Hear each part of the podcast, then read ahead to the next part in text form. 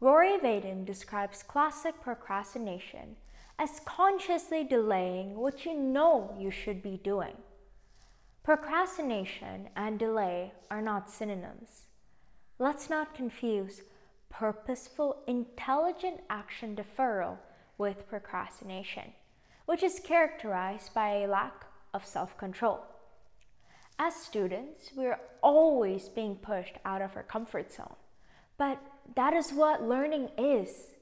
We know we should be doing our homework or preparing for assignments or studying for tests, and we're deliberately putting it off. What triggers us to do so? It's our emotions. Numerous research studies suggest that procrastination is a problem of managing emotions. Emotions influence how people feel, and this affects how they behave. Students procrastinate for a wide range of reasons, such as self doubt, perfectionism, overconfidence, and overdoers self doubt. Students worry about performing inadequately or fear their success may raise others' expectations on them.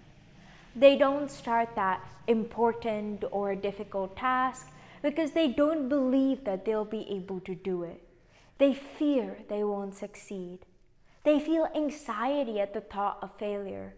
Thus, it is better to not start the task as you can't feel the negative emotions associated with failure if you don't make an attempt in the first place. The issue with this logic is that you're guaranteed to fail if you don't start. Napoleon Hill said, Don't wait, the time will never be just right.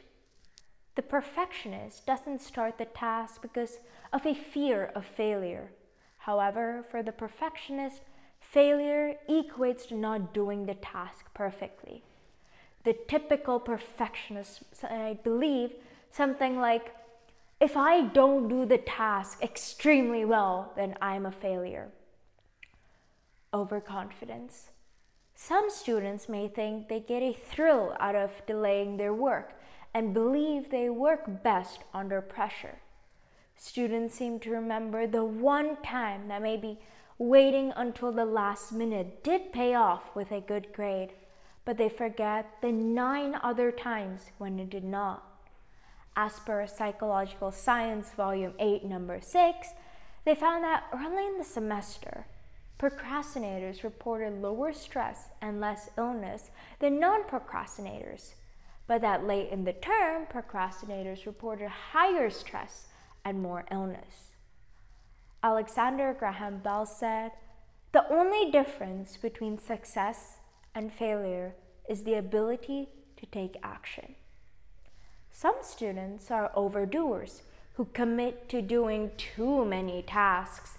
Then they fail to prioritize the important tasks and thereby fail to get them done on time.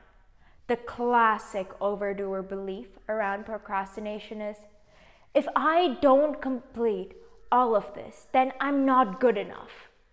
The fear of not living up to their own impossible standards or the imagined impossible standards of others causes them to take on too much and not get the critical tasks done.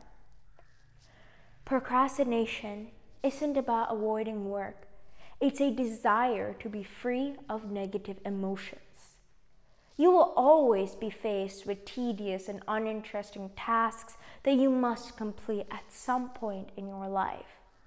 Sometimes you just have to grin and bear it and get on with it.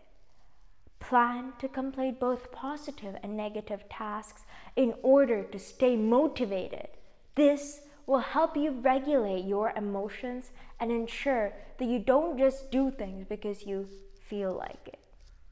Keep an eye on the big picture, which will give meaning to all of your tasks, even the tedious ones.